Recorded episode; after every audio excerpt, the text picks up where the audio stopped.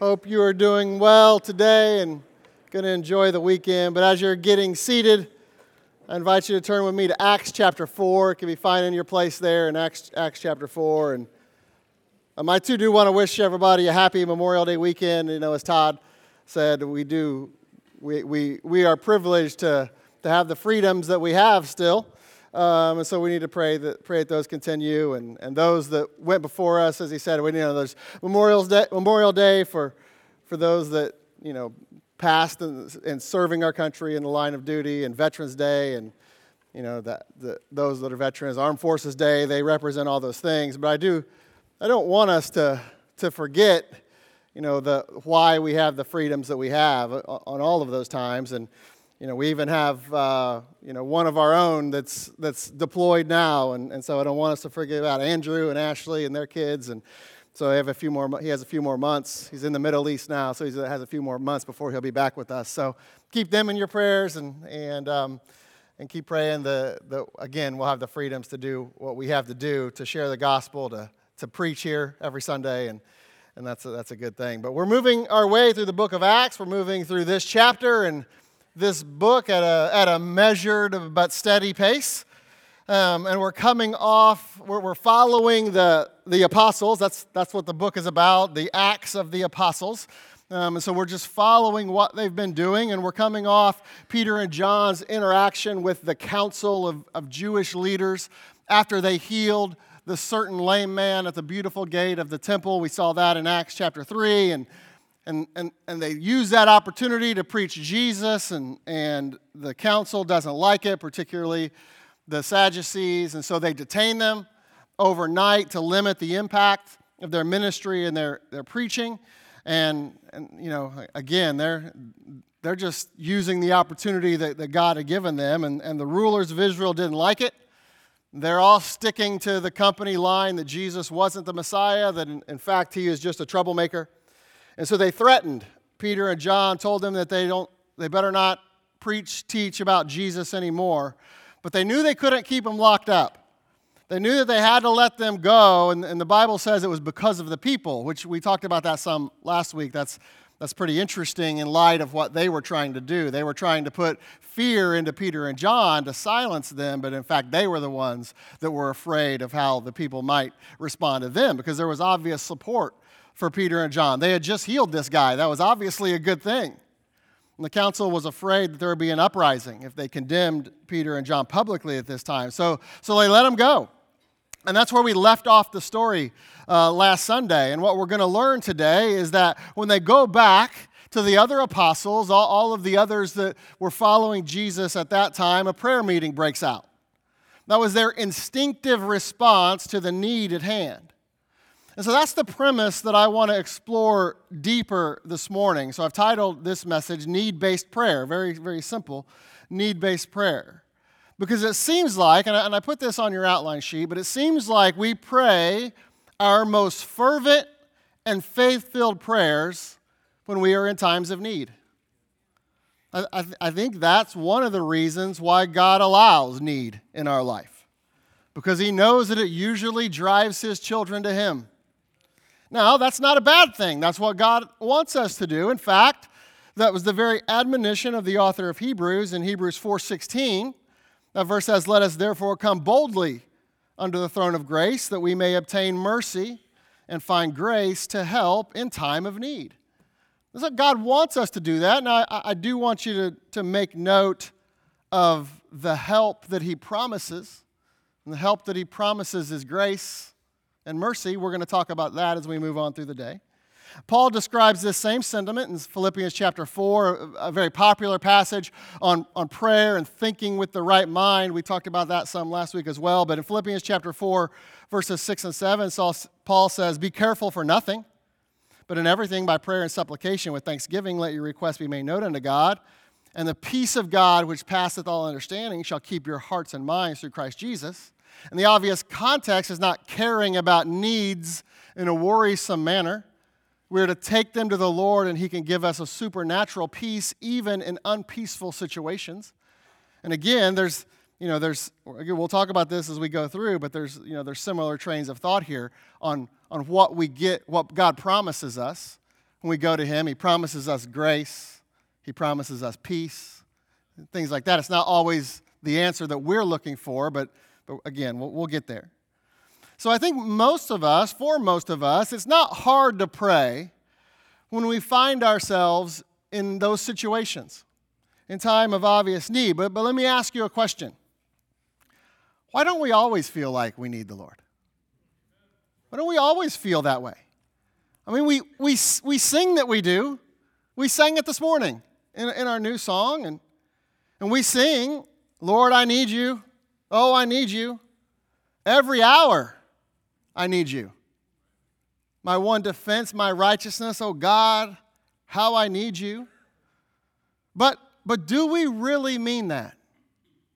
Do we really mean that? You know, that was, that, that was one, you know, one of the many things, you know, I remember Mark Trotter saying is like, you know, as Christians, we don't usually tell lies, we sing them. And there's a lot of, there's a lot of truth to that. So, do we really mean that? That we need God every hour? Every hour do we need Him? You know, Christ said that one description of Christianity in our day is that we live like we have no need of anything, including Him. Revelation 3:17 talking about the Laodicean speaking to the Laodicean church a representation of the church as it, as it is today. Says because thou sayest this church thou sayest I am rich and increase with goods and have need of nothing.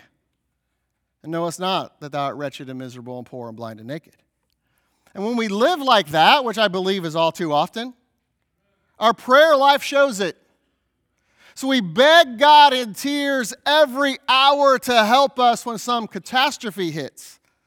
And listen, that's okay. That, that's what God wants us to do. It's what Hebrews 4:16 tells us to do. It's not wrong by any means. In fact, it's right. It's what we absolutely should do. But I think that too many times when there's a less obvious need in our life, we're like, eh. I mean, we still pray, but it's not as often, it's not as fervent, and it's not as faith filled. And now maybe that doesn't describe you, and if it doesn't, praise the Lord, but I know it describes a lot of us, myself included. And I know this is a problem for nearly everyone at some level. So if that is true, if, if my premise, if what I'm talking about is true, what's to be done? Or is it just okay? Is it just okay to be lukewarm in our prayer life? Or can we develop an attitude where we are consistently praying what I'm calling today need based prayers? And I believe the answer is that we can absolutely get to that place. And, and listen, if we really want the Lord to take us to new levels, if we desire that passion for the mission that this series is about, then we must get to that place. But here's the key here, here's the differ, differentiator in all this this gets to how we define needing God. Because here's the real question. Here's the question that you need to ask yourself. And I put this on your outline sheet. When you put in the context of needing God, do you primarily view needing God in light of solving your problems? Or do you primarily view needing God in light of fulfilling his mission? How do you look at it? When we say, I need God, is it only in the context of your physical and selfish desires? Or do you think of what God is needing out of us too? What is it exactly that you need God to do? Because if your definition of needing God is only framed in the context of personal selfishness and, and desires, then you will only pray need based prayers when you determine that things are not going your way or when you believe something bad has happened. But on the flip side of that, if your definition of needing God includes fulfilling His mission and glorifying Him with your life, then you very quickly realize that you do need Him all the time. Every day, every hour, because you can't do that in the flesh. So, this really gets to an underlying belief about our life and whether we believe that God is there for us or we are here for Him. And if we truly believe that we are here for him, which is what the Bible says by the way, we are here for his pleasure. Revelation 4:11 says, "Thou art worthy, O Lord, to receive glory and honor and power, for thou hast created all things, and for thy pleasure they are and were created." So if we believe that, if we believe that verse, then praying need-based prayers won't be as, as much of an issue. And we see a great example of this type of prayer in our passage this morning. So that's what I, that's what I want to get into. And I want, us, I want you to, to consider it with that framework of how you define need and how you define needing God. And I want you to line up the characteristics of this prayer with, with how we or how you typically pray. And that's one way that you can know that you're in tune with God and that you're thinking with the right mind if your prayers line up with, with this type of prayer. So let's look at, at Acts chapter 4, verses 23 through 31 together, and then we'll dive into the characteristics of this need based type of praying. In Acts chapter 4, verse 23, the Bible says, And being let go, it's talking about Peter and John. They had been detained, they, were, had presented before the council. Now they're let go. And being let go, they went to their own company and reported all that the chief priests and elders had said unto them. When they heard that, they lifted up their voice to God with one accord and said, Lord, thou art God, which hast made heaven and earth and the sea and all that in them is, who by the mouth of thy servant David has said, Why did the heathen rage and the people imagine vain things? The kings of the earth stood up, and the rulers were gathered together against the Lord and against his Christ. For of a truth, against the holy child Jesus, whom thou hast anointed, both Herod and Pontius Pilate and the Gentiles and the people of Israel were gathered together for to do whatsoever thy hand and thy counsel determined before to be done. And now, Lord, behold their threatenings, and grant unto thy servants that with all boldness they may speak thy word, by stretching forth thine hand to heal, and that signs and wonders may be done by the name of thy holy child Jesus. And when they had prayed, the place was shaken where they were assembled together, and they were all filled with the Holy Ghost, and they spake the word of God with boldness. Now, let's go to the Lord in prayer and, and, and see what he'll have for us this morning. Dear Heavenly Father, uh, we thank you so much for your word. We thank you for the, the time that we have together this morning. We thank you for the freedom to be able to do it and pray that that continues. Lord, I pray that you use uh, this message in our hearts this morning. I pray that you move me out of the way and, and pray that your Holy Spirit has free reign um, not only from the pulpit, but from the pew. And, and Lord, that you would work in our hearts as only you can. And I, I pray that everything that is said is true to your word. And, and Lord, I pray that you're honored and glorified through it, through this entire service. And, and Lord, that, that as we look at our lives and see the areas where we need to change, that we'll be obedient to that end for your glory. We love you. We ask it in Jesus' name. Amen. All right, so like I said, we're continuing on. This, this, Acts chapter 3 and Acts chapter 4 is, is a running narrative of the, you know, the same issue. So, you know, they, this incredible journey with this lame man that they healed. And they rejoice with him as he begins walking and leaping and praising God. And they, they turn to the crowd, they're preaching Jesus, they get thrown in jail, you know, all of that that we've already talked about. And now they go back to the other apostles, the other followers of Jesus, and they give a report of all that happened. And this report is really a confirmation that those Jewish leaders had made their choice, that made their choice against Jesus. We've talked in some length about these beginning chapters of the book of Acts being about Israel getting a renewed opportunity, another chance to make the right decision about Jesus specifically as their king. And it's all going to culminate in Acts chapter 7 when the rulers of Israel hear one final sermon from Stephen before they kill him. But, but we'll get there in into July ish, maybe 1st of August. We'll see. But here in chapter 4, we really get to see the direction that, that this is heading. Because for all intents and purposes, they've made up their mind. They've made their decision. It's just that a few more things have to play out before God turns away for the, uh, from them for the time being. And all this drives the apostles of um, followers of Jesus to pray. And in this prayer, we see these characteristics of, of this need based prayer. And the first one I want to look at today is the priority action of prayer. I want us to see the priority action of prayer because after everyone became fully aware of the situation, after Peter and John give the report, the very first thing the church did was pray. They didn't choose to talk among themselves and figure out what they should do. They didn't ask others for advice. They didn't choose fear.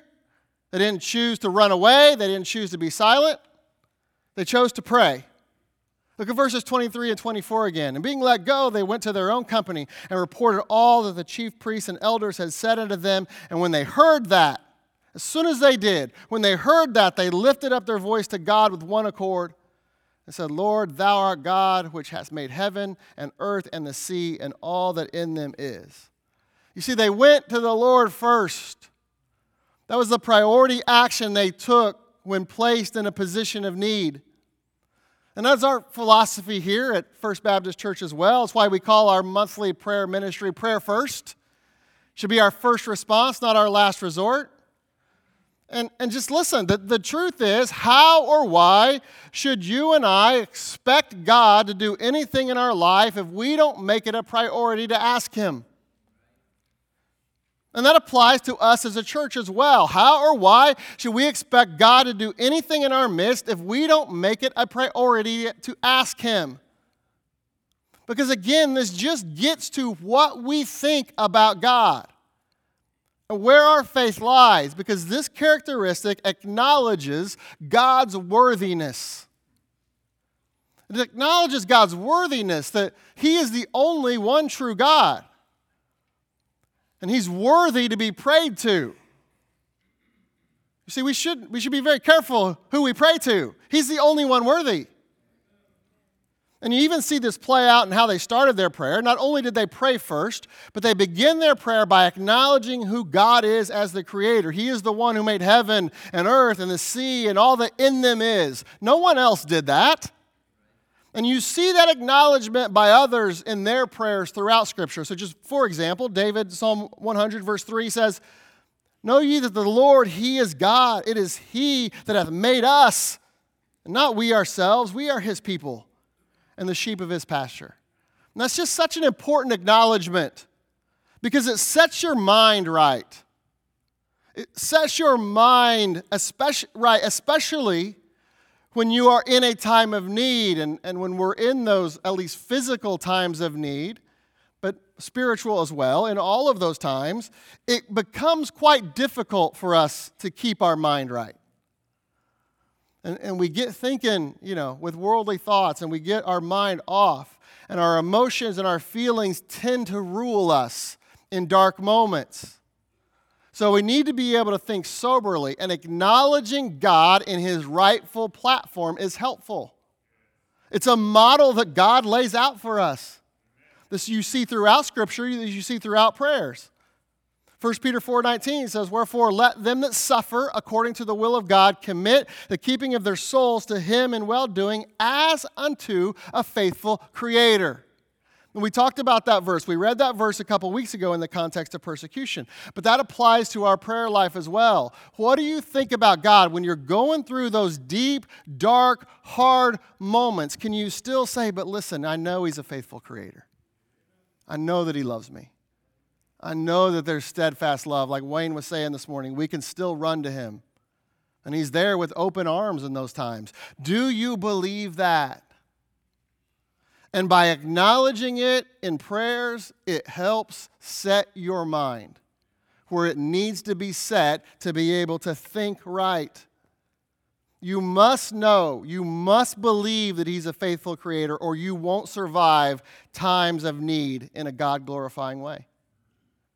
And I'm afraid this type of praying is different from our prayers sometimes because how many times when we pray do we just jump right to our problems?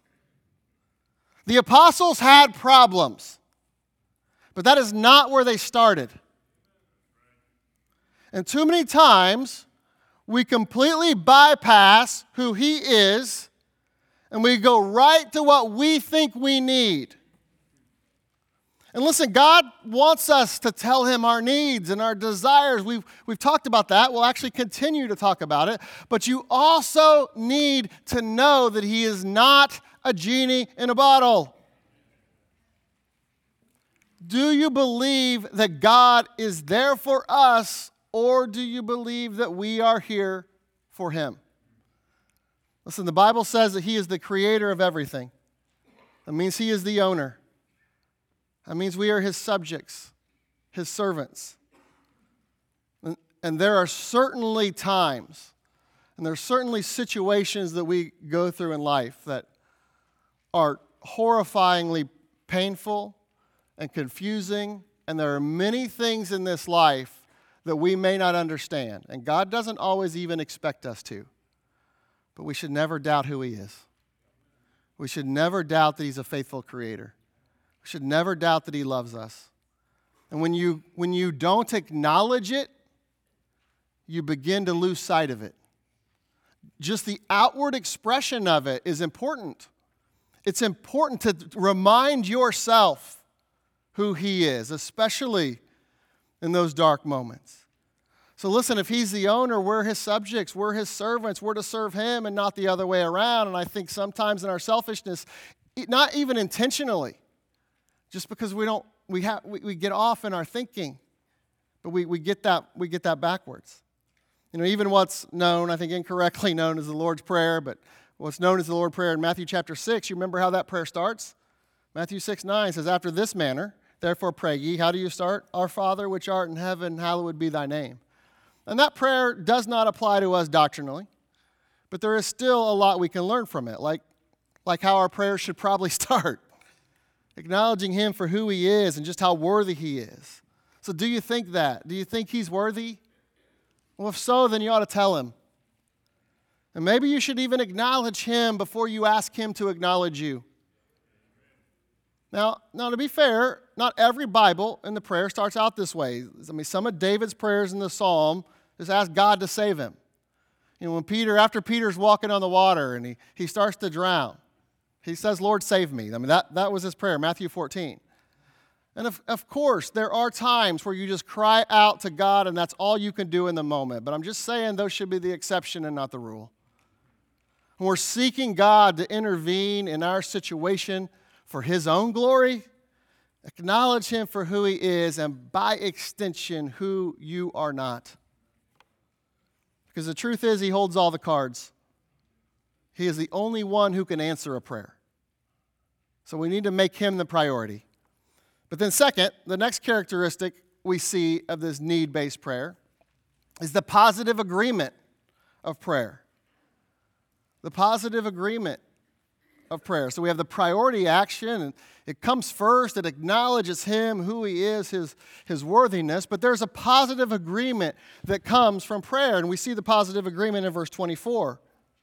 And when they heard that, when they heard the report, they lifted up their voice to God with one accord and said, Lord, Thou art God, which has made heaven and earth and the sea and all that in them is. So that we see with this early church that when they prayed, they prayed with one accord. And we've talked about that phrase before, how it's found multiple times, 12 times, in fact, through the book of Acts. So, so I won't belabor this point because we've already talked about it. But obviously, with respect to the apostles, that phrase is attached to the unity that they had together. And not every time, but, but many times that phrase is attached to the, the unity they had in prayer. And listen, including this time, of course. And listen, this is, this is one aspect of prayer that sometimes gets overlooked. As we talk about having a, a prayer closet, and, and, and we talk about that because Jesus talked about that. you know, Matthew 6 6. I mean, that's a, that's a biblical principle. But we, we talk about having a, a prayer closet and our personal time with the Lord and how personal relationship with, with, is built through prayer. And, and, and that's all good. That's all right. That is all necessary, of course. But if that is the only way you think of prayer, then, then you aren't thinking biblically. Because many of the references to prayer in the New Testament, specifically, at least half, are in the context of, of corporate prayer. They're in the context of a church praying together. You see that all throughout Acts. That's what we're seeing here. In Paul's letters, he requested that the churches pray corporately all the time. You have to remember, most of his epistles are written to churches and not individuals, so don't miss the context. But, but let me give you just a few examples where you absolutely can't miss the context just based on, on the way it's written. Romans 15:30 says, Now I beseech you, brethren, for the Lord Jesus Christ's sake and for the love of the Spirit, that ye strive together with me in your prayers to God for me. In 2 Corinthians 1:11, he said, "Ye also helping together by prayer for us, that for the gift bestowed upon us by the means of many persons, thanks may be given by many on our behalf." Colossians chapter 4, verses 2 and 3, he said, Continue in prayer and watch in the same with thanksgiving, with all praying also for us, that God would open unto us a door of utterance to speak the mystery of Christ, for which I am also in bonds. And then 1 Thessalonians 5:25, brethren in the plural context, brethren, pray for us. And why does God want us doing that? Well, partly because of the unity and agreement that it brings to a church, that it brings to a marriage, that it brings to a family. Let me, let me, ask, let me ask you a question. How many times do you see backbitings and arguments break out amongst people praying together? I mean, listen, God, God forbid that it would happen.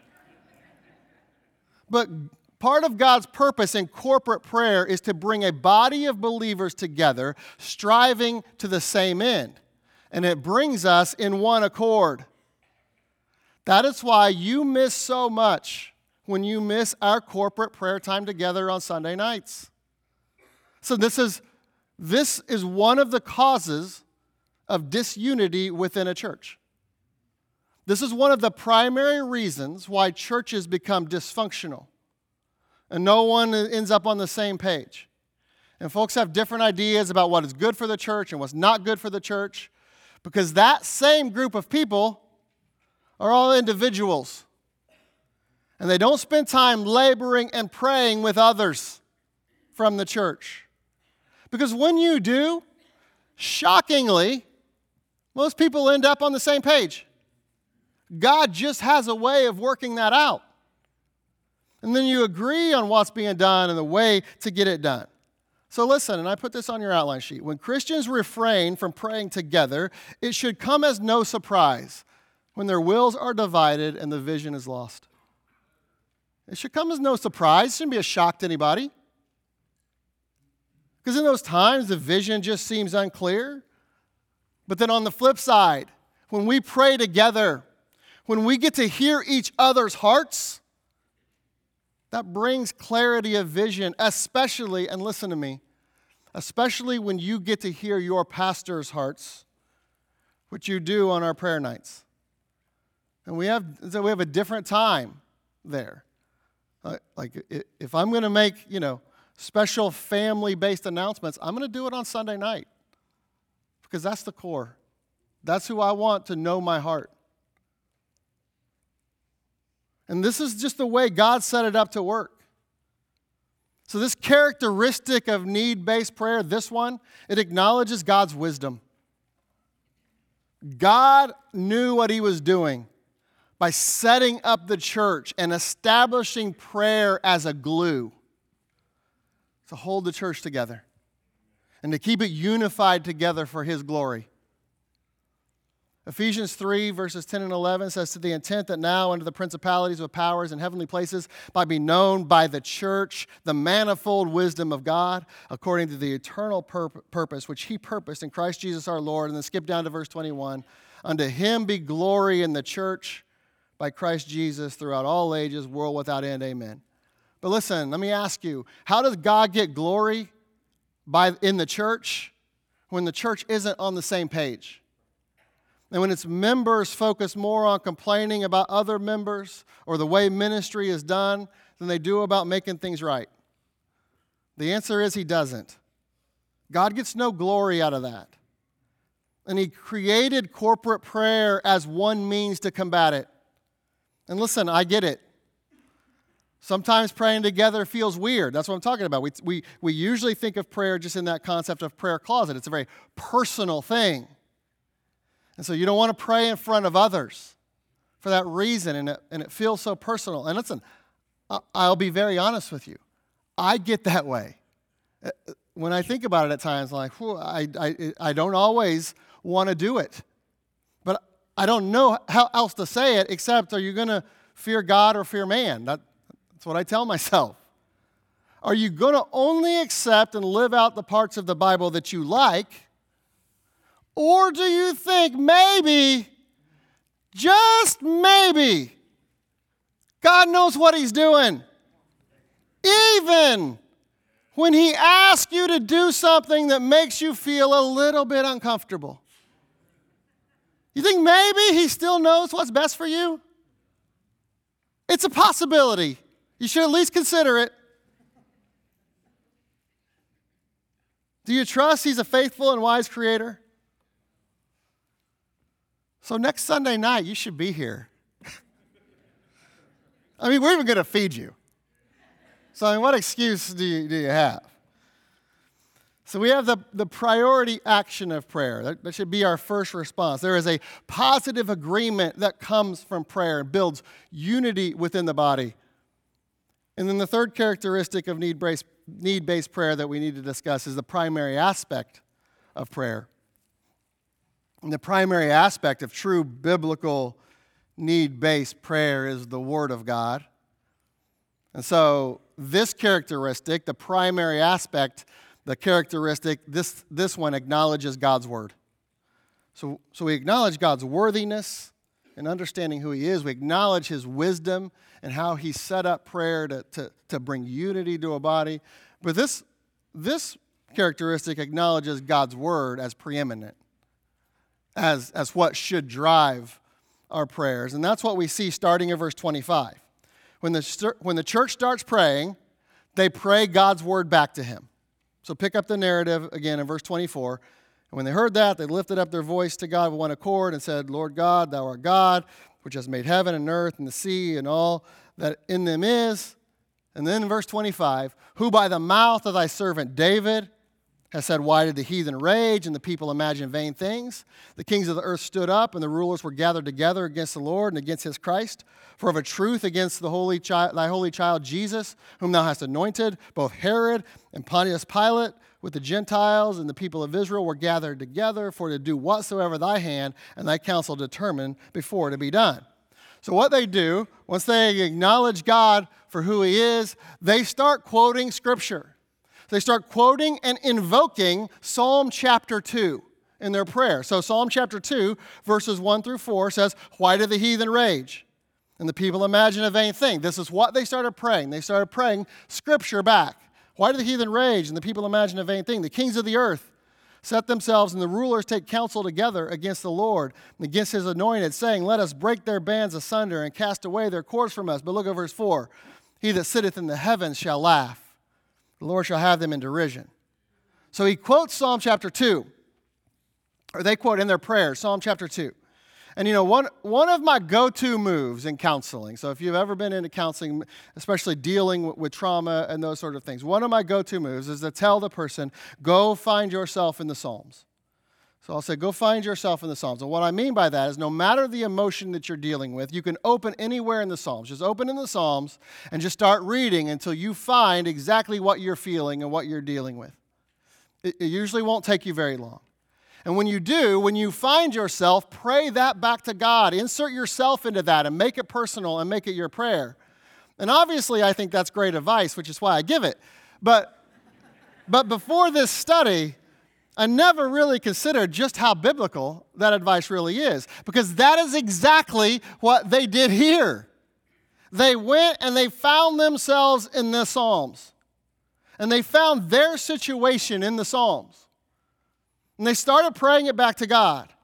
And they even inserted the names of the heathen and the kings of the earth at the time, those that had crucified Jesus, the anointed in Psalm 2, which is Christ in the New Testament, that's the Hebrew and the Greek so the apostles and other believers, listen, they thought they were going to be part of the literal fulfillment of Psalm chapter 2. That's where they were.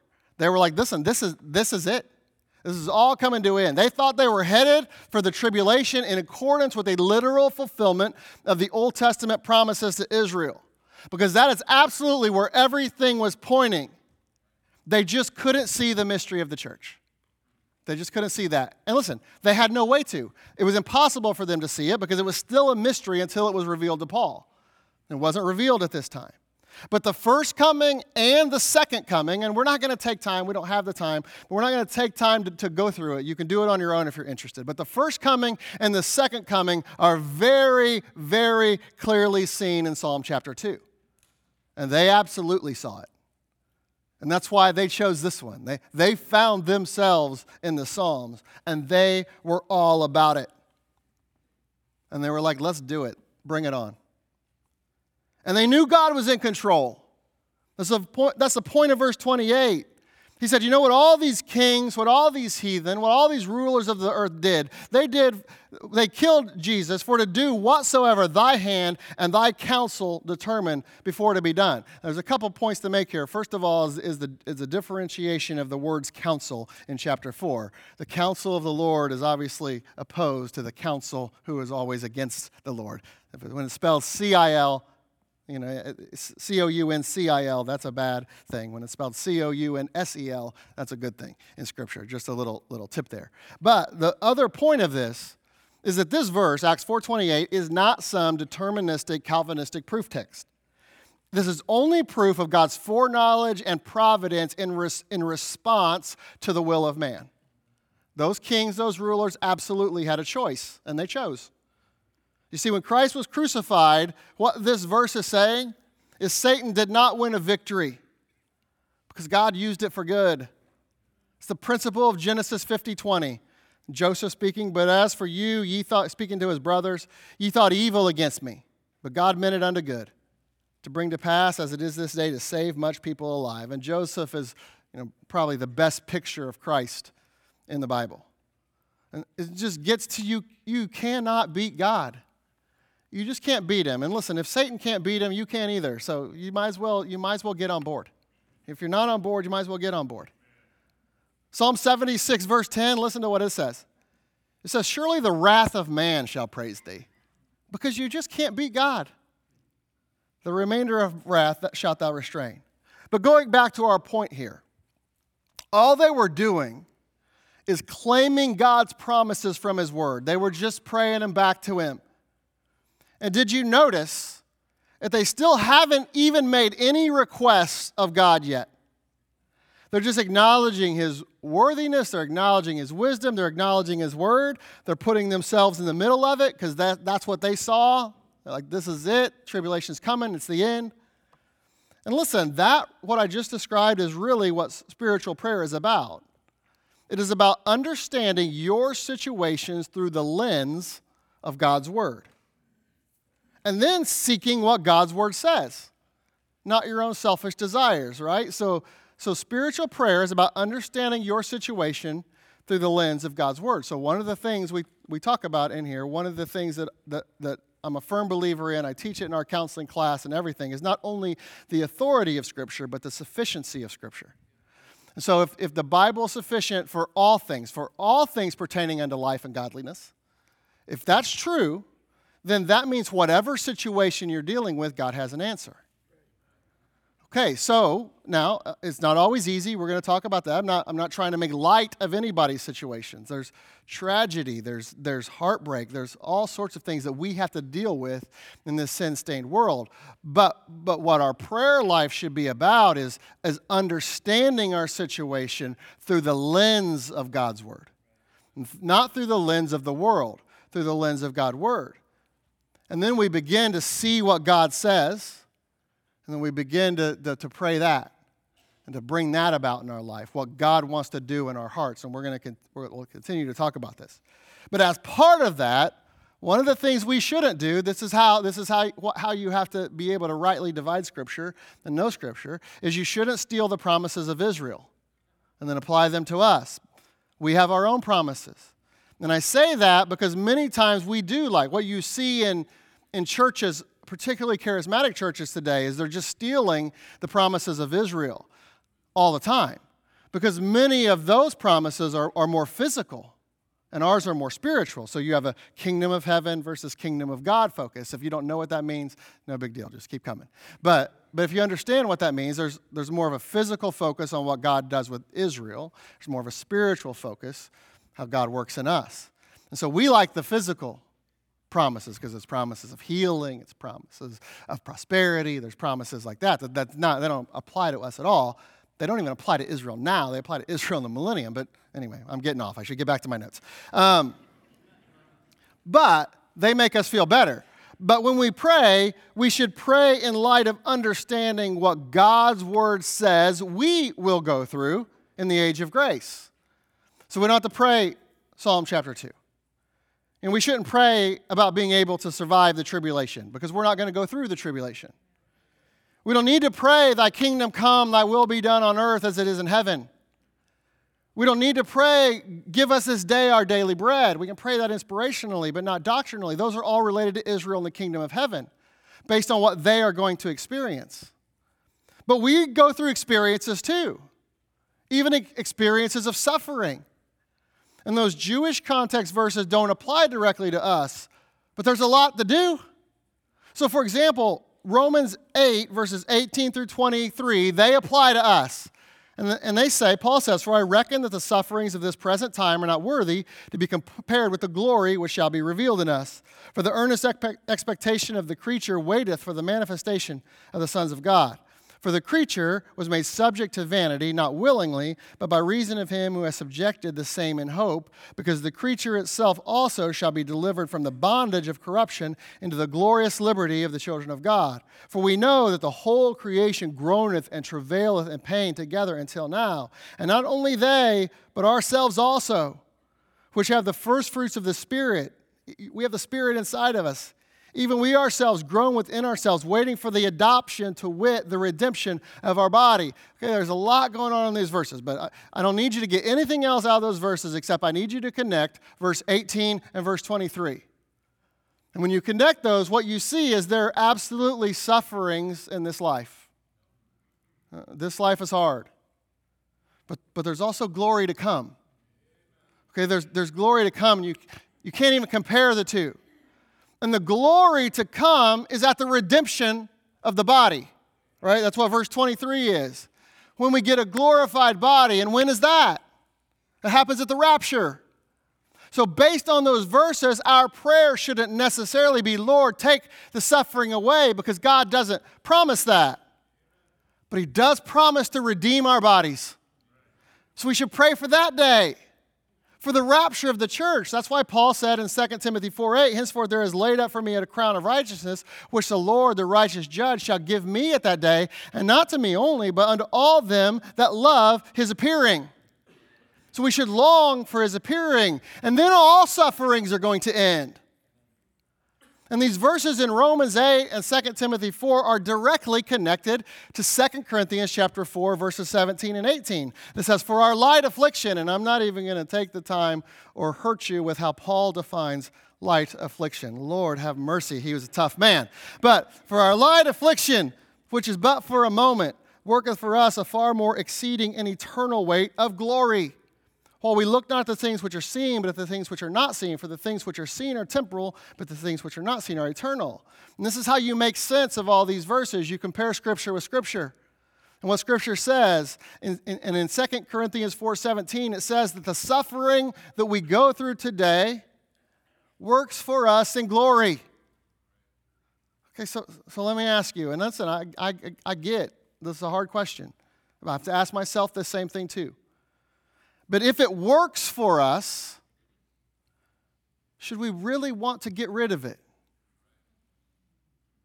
And listen, it's natural and it's okay to pray for that. But you also have to be okay with God's answer. Because maybe if we get rid of it, our glory to come won't be as glorified. And not only that, we might lose grace today. That's what we learned from Paul regarding his thorn in the flesh. Because Paul had a situation that he did ask God to remove. He had a thorn in the flesh that, that buffeted him, that, that, that he struggled with. And he asked God to remove it and get rid of it. So he had a time of the need. He went to the Lord. He asked for that help. Great. There is nothing wrong with that. But he got an answer that wasn't what he asked for. And the key was he was still okay with it. And so in 2 Corinthians 12, verses 7 through 9, he says, Unless I should be exalted above measure through the abundance of the revelations, and there's a lot there we just don't have time to talk about, but he said, There was given to me a thorn in the flesh, the messenger of Satan to buffet me. Just to, to just to, it means rap with fists, just to hit over and over again. Lest I should be exalted above measure. For this thing I besought the Lord thrice that it might depart from me. And he said unto me, so he prayed until he got an answer. But he said unto me, My grace is sufficient for thee for my strength is made perfect in weakness. Most gladly, therefore, this is Paul's response, most gladly, therefore, will I rather glory in my infirmities that the power of Christ may rest upon me. You see, it goes back to glory. And if God's able to get glory out of us down here, then we will get glory up there. But not only that, God still promises grace down here. Remember when we were reading 1 Corinthians or, or we were reading Hebrews 4:16? What's God promise when you come to him in, in a time of need? Grace to help in a time of need. Peace. Right? Those are the promises we have in scripture. So he promises grace to get through it. But if you miss out on that, if you get caught up in your own selfish desires over God's word,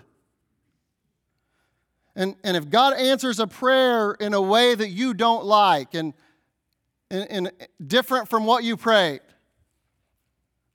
and in response, you get mad, you get upset at God, and you don't accept it, and you turn away from the Lord, then, then you're saying that His grace is not sufficient and that you don't desire His strength. You, you want your own strength. And it's a bad place to find yourself. But, but you have to be willing to accept and acknowledge His word and that it is truth and that He is right, even when it doesn't make any sense at all. And there are times in our life that that just happens. We can't make sense of it because we have a human brain and it's above our pay grade. And, and, and God sees it all, and He sits above space and time, and He sees it all, and He knows what's right, and He knows what brings Him glory. And, and it means, it may mean suffering for us. But man, if you can just keep putting one foot in front of the next, acknowledging his word, acknowledging his worthiness, acknowledging his wisdom, that he is right no matter what, then you can get somewhere. And God can get glory from your life, and that means you will get glory in the life to come. And that brings us to our last characteristic of need based prayer, and that is the purposeful aim of prayer. Look at verse 29, because, because here we see the apostles' first request. It Takes us down to verse 29 before they even ask anything. And it shows us what the purpose of our prayer should be. Verse 29 And now, Lord, behold their threatenings, and grant unto thy servants that with all boldness they may speak thy word, by stretching forth thine hand to heal, and that signs and wonders may be done by the name of thy holy child Jesus. And when they prayed, the place was shaken where they were assembled together, and they were all filled with the Holy Ghost, and they spake the word of God with boldness. And this is really a continuation of what we were just talking about. But, but what this characteristic acknowledges is God's will. So, this characteristic acknowledges God's will. And that is really the purpose. This is the purposeful aim. This is the purpose of all prayer. And that is to find God's will. Right? So, we, we take our request. So, Paul asked for the thorn to be removed. And again, that's all fine. We pray for we pray for people to be healed. We pray for situations to change. We pray for people to find jobs. All of that, and we should con- absolutely continue to do all of it. We absolutely will. But but what we're asking is is God.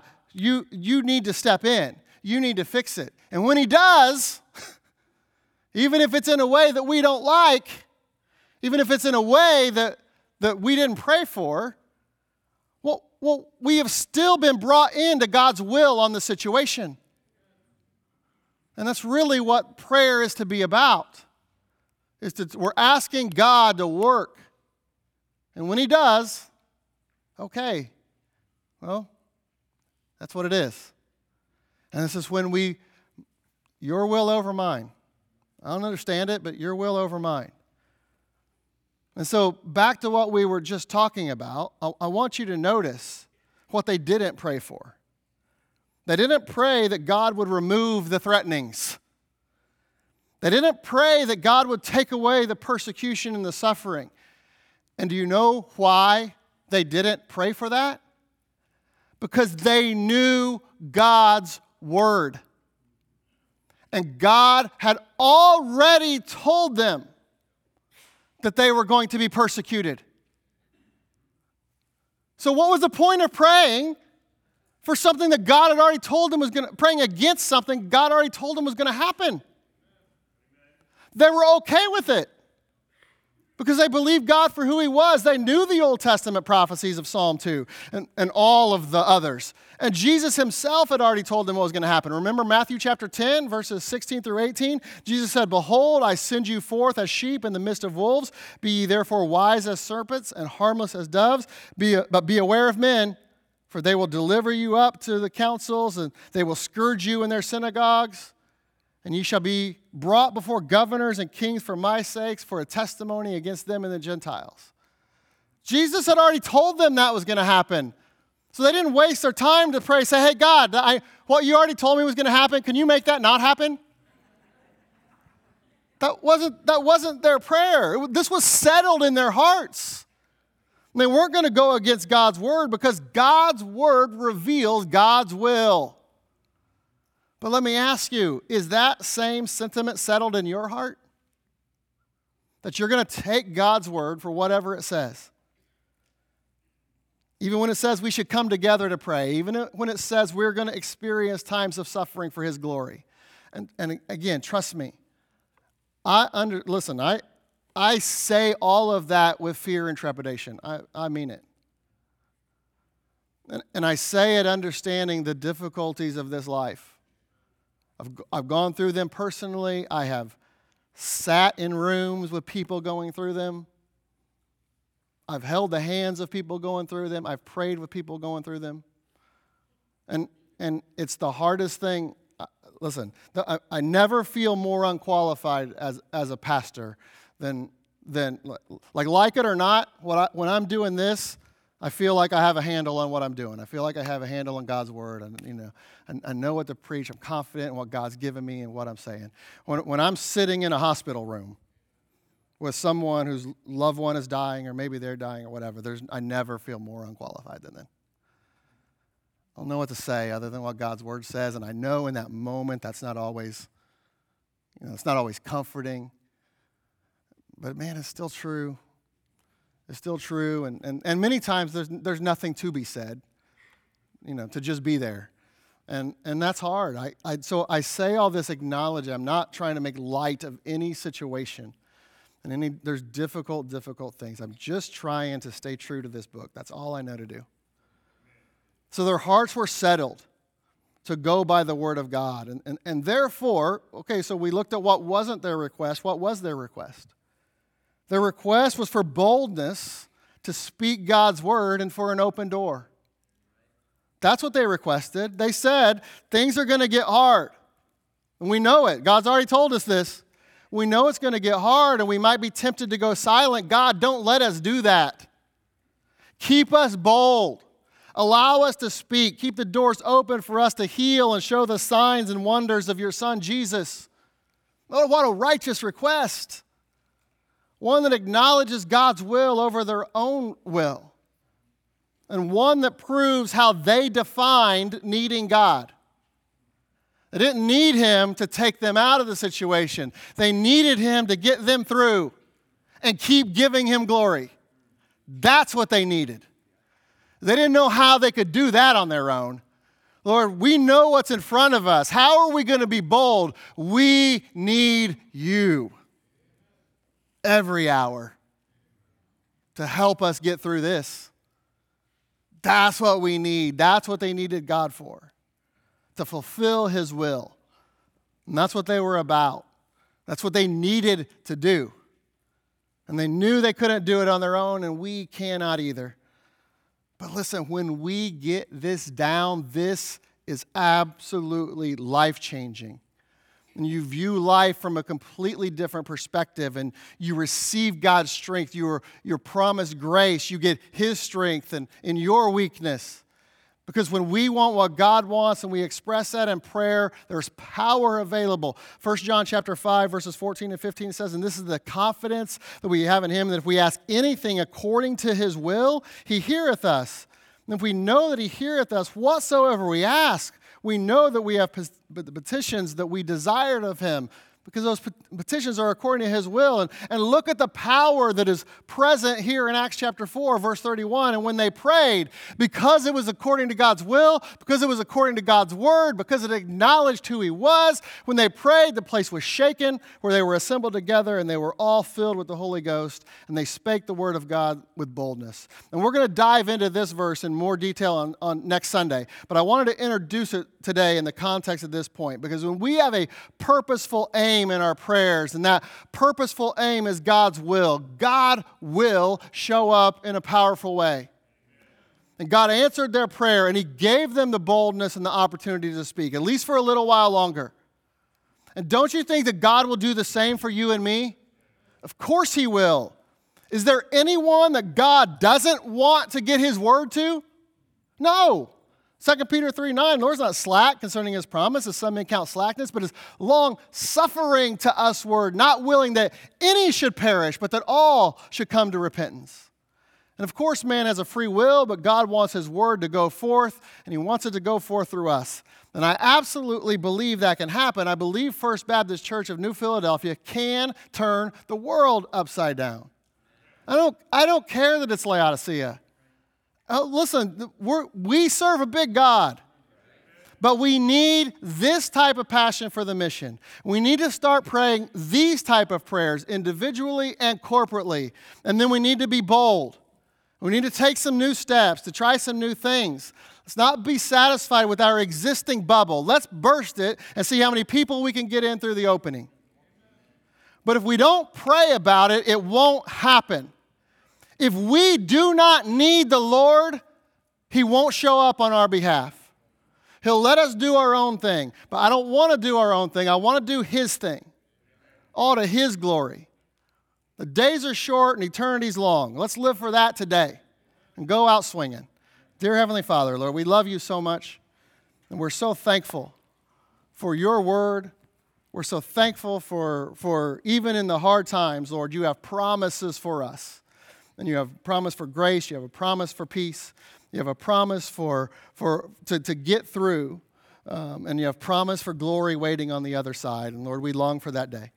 And Lord, we long for, for you to have your day where you will stand and sit in the throne um, and, and reign over this earth, Lord, for that thousand year day in the millennium. And Lord, we're just, we look forward to that for you.